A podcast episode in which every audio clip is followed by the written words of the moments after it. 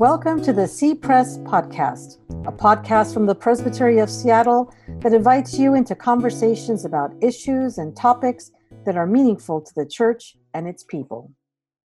Well, it's good to be with uh, everyone today. And joining me on the podcast is the Reverend Curtis Paul DeYoung, someone I have known as an academic, an intellect, very thought provoking writer, um, and a churchman, uh, someone deeply concerned about the, the welfare of the church. And in particular, one reason that I thought it would be good to have him on with us today, um, I'm Tally Hairston, if you did not know. and uh, one reason I thought it'd be good to have uh, Curtis on today was because of uh, the way in which his thinking about what we like to call public theology, the way in which his theology works in public uh, around really tough issues of equity and diversity and inclusion. You know, Reverend, go ahead and introduce yourself. Uh, first, let me say it's wonderful to be with you, soon to be Dr. Tally Hairston, uh, who, yes, we've known each other many years and um, co conspired on some really interesting kinds of things around the tension between reconciliation and racial justice, are the justice issues, and how important both of those uh, are to to our journey forward as uh, faith leaders, people of faith. So presently, I'm the CEO of the Minnesota Council of Churches. Uh, the Council of Churches in Minnesota is a uh, primarily Protestant uh, body with the mainline white Protestant churches and the peace churches like the Mennonites and the Church of the Brethren.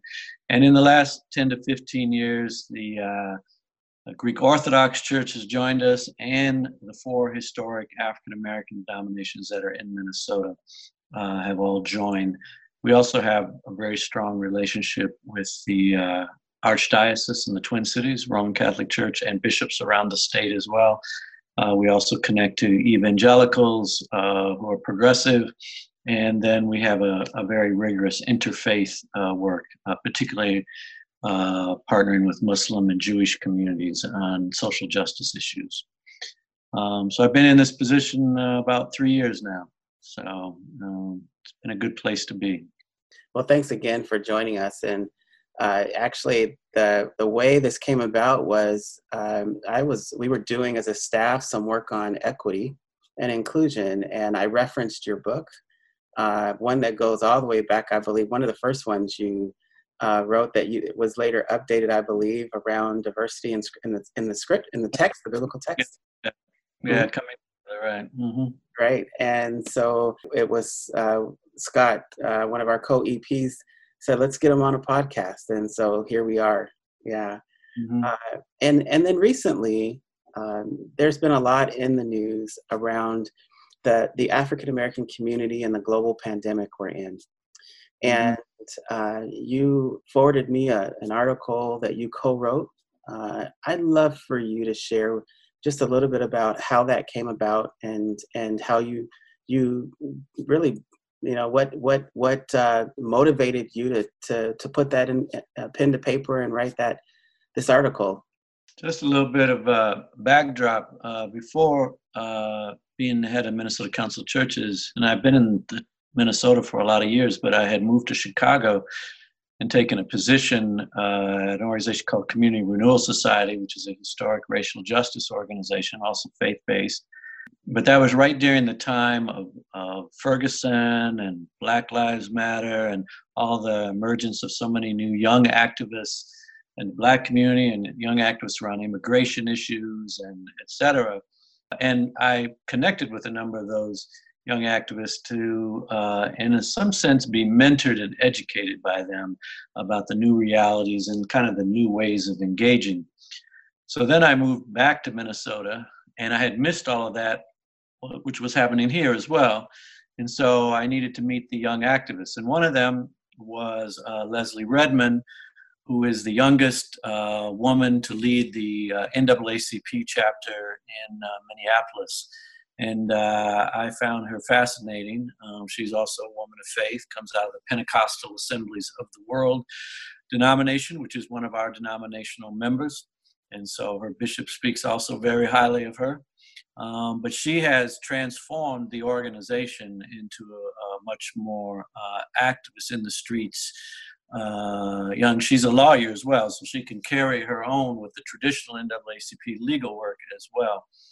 So anyway, she's uh, uh, she reached out to me and said, you know, we should write something together, an op-ed to the newspaper that really talks about the inequities that we are seeing in the COVID 19 realities. Uh, that there's such a gap uh, between black communities and white communities, communities of color, indigenous communities, and white communities. So we we sat down and uh, wrote uh, something that uh, you know identified the issues, um, and then uh, made some suggestions on, on, what could be done. Um, but clearly, even in a state like Minnesota, that you might not think would have these kinds of gaps, uh, Minnesota has some has probably the most or second most gaps around achievement, around healthcare between whites and blacks. Minnesota is one of the best places to live if you're white, and it's one of the worst places to live if you're black. Well, the, these kind of um, inequities and structural inequities, we often refer to them as structural inequities. There are times where people look at these disparities and um, individualize them, right? That that the right. behavior of our community, African American community, just doesn't uh, produce the kind of meritorious outcomes that everyone else is producing, and not seeing it as structural or systemic. Uh, both in your work and, and how you both wrote the, co-wrote this, but as well as how you think about structural inequities, mm-hmm. I think might be important to share. As a person of faith, as a Christian, I believe that we all created in the image of God and that we're children of God. So therefore, if we all are created in the same image, but yet the statistics are telling us something different about right. how our experience is, then I need to look for a reason for that. And my complete commitment to us all being created in the image of God does not allow me to take an individualistic perspective. Therefore, I look at the structures. And, you know, I think we all have had enough conversation, I hope, to know that we uh, exist in a nation that has a history of genocide of its indigenous people, history of enslavement of people from the continent of Africa, um, the way we've treated folks who have immigrated in more recent years from uh, c- countries where people of color are coming from. Uh, we, we, it's just sort of uh, in the system. Uh, I like this term people use now, baked in to the system. Uh, and that's what structural realities are. And sometimes you don't recognize it because it's so intrinsic to how we operate. But when you begin to step back and you say, why are people of color dying at a higher rate from COVID 19? Not just a higher rate, but a tremendously higher rate. I just think I saw in Chicago yeah. that the stats are like blacks die three times as often as whites uh, and they're only they're one third of the population. And that's just across the board around the nation.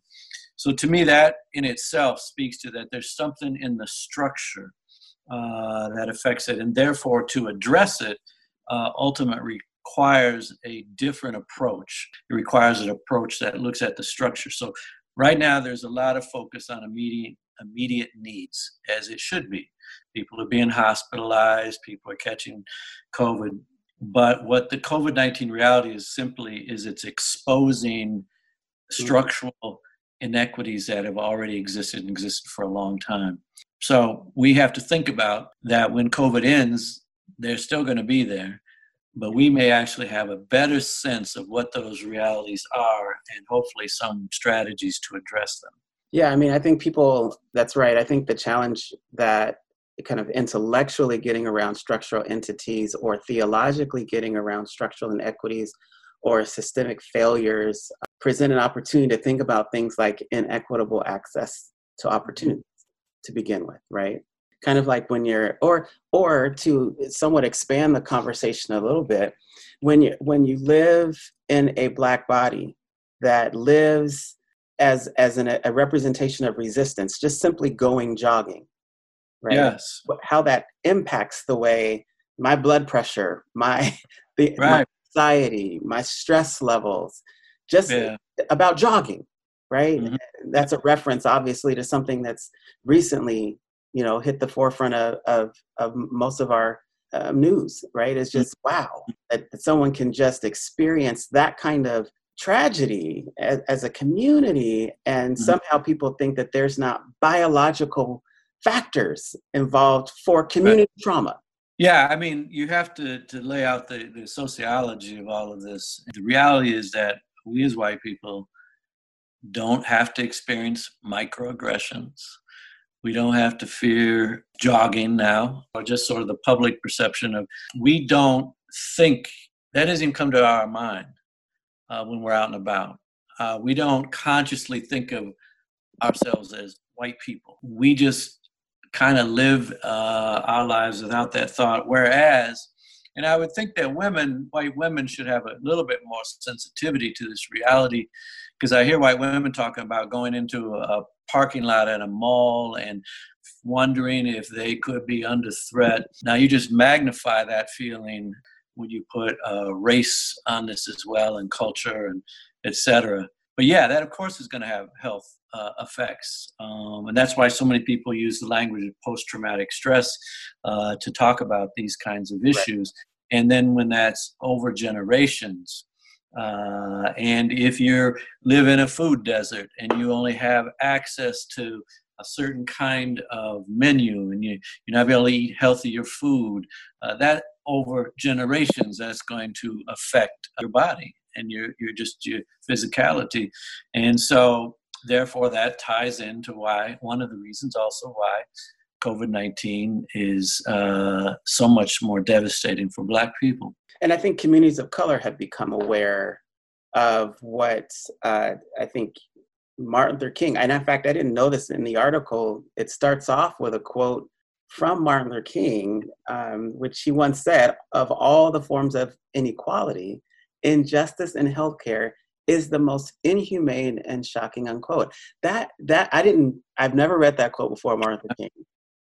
Right? I don't know if you had right? No i uh, my colleague found that quote but i you know as a scholar wow. i took it out and uh, he said it. I mean the man was a prophet. He was a, but he was already seeing that. He was already seeing that. Um yeah and and today that's such a such an important almost prophetic look that he had to our time. Yeah, and and and when we unpack the public health reality mm-hmm. with with the psychosis that oftentimes living in a racist society can create, right? Mm-hmm. Right. I, I'm looking over my shoulder. I don't. I don't know. I don't know if, if I should live into the stereotype or not. I don't know. I, I mean, I'm thinking, am I, if I get angry, am I the angry black man? I if, uh, mm-hmm. uh, if I respond about the the most recent murder of of, of brother Ahmaud uh, Arbery, am I am I being uh, um, another kind of activist and not Christian, right? So in trying to speak to my my white evangelical friends, like if mm-hmm. I post something and I, you go through fifty thousand thoughts, yeah. right? Let alone the yeah. public health reality uh, right. that we live within, right? Right. And certainly, the uh, I think the the economic reality also adds to all this. And let me just put this in church language because that's the place that I live. My board is made up of, of bishops of different churches, different denominations, and presbyters and conference ministers and the like.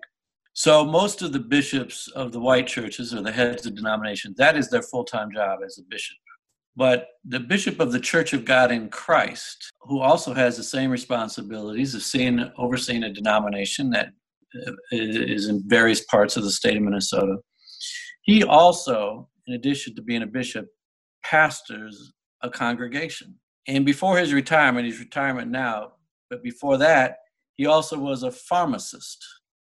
That's like three jobs. He knew going into ministry in Church of God in Christ, which is the largest black denomination, that he would be bivocational. That was the only way you could make ministry work and continues to be the case. I think nearly all the Church of God pastors, maybe all of them, but nearly all of them here are bivocational. And we know that ministry is not a part time endeavor, and it's a 24 hour requirement, and yet you have another job as well. But so uh, even when we sit down at our boardroom table, the inequities are apparent. And for many African American leaders in their communities, they're also seen as community leaders. Uh, another expectation and another part of their work. That again has effects on our bodies uh, and our stress levels, uh, our lifespans, etc. And that's based on the economics because the people attending Church of God in Christ congregations are economically not at the same level as people uh, attending Lutheran churches. So the offerings. In fact, the bishop, uh, Church of God in Christ bishop here, uh, in one of our meetings said that for uh, every dollar that's given in a white congregation, he's getting 10 cents in his offering plate. Wow, that, that yeah, that's wow. And I am growing up in the black church. Um, one of the realities about most of the people who are um, attending are people who live within a stone's throw of an airport, right? Oh. Housing, oh. housing issues, stone's throw of factories, live right. down river from a factory. And yeah. so environmental racism yeah. presents not only um, economic challenges, but health challenges that that require, I think, how we think about structural inequities to yes. not simply be about um, whether or not I kept my distance from right. six feet from the next person in my neighborhood. Right? It's right. just not that linear. No, no, and you have to think of this work around justice as multifaceted um, or intersectional is another word that folks use. But the idea that there's this is not simple. Uh, this takes a kind of complexity, but folks who experience it understand it. And that's who often is not at the table when we're trying to make these changes. Another thing we point out in that, uh, uh, that op-ed was that too often, uh, even when we as a society see these structural inequities, it's still mainly privileged white people at the decision making table uh, who don't have the lived experience, they don't have the understanding, therefore, they will be missing some of the core pieces of what's needed to solve this. So, communities of color uh, usually, often have many of the answers to the challenges they face. They just lack resources or they lack access to the decision making process. Well, you know, Rev, I, I, I love um, some of the resources and solutions you all put together in this article. Uh, you say mm-hmm. immediate support for families. No one should have to worry about their car getting towed or being ticketed.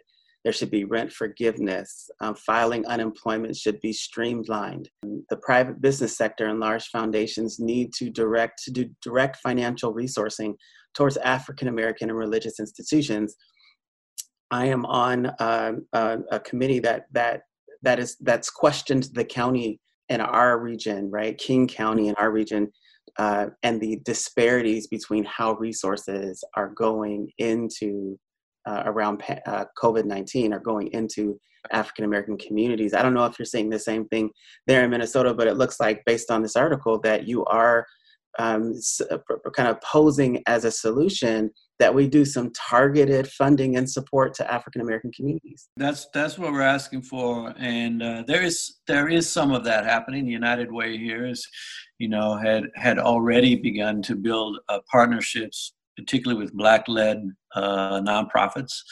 Um, often uh, we try to bring it into the, the pieces. Oftentimes the faith community is uh, is forgotten in these kinds of grants and support, um, whereas they tend to really have the heartbeat of people. But there is some of that beginning, and it needs to happen. I mean, that's that's a mechanism for survival. It's a mechanism for trusting that people know what they need.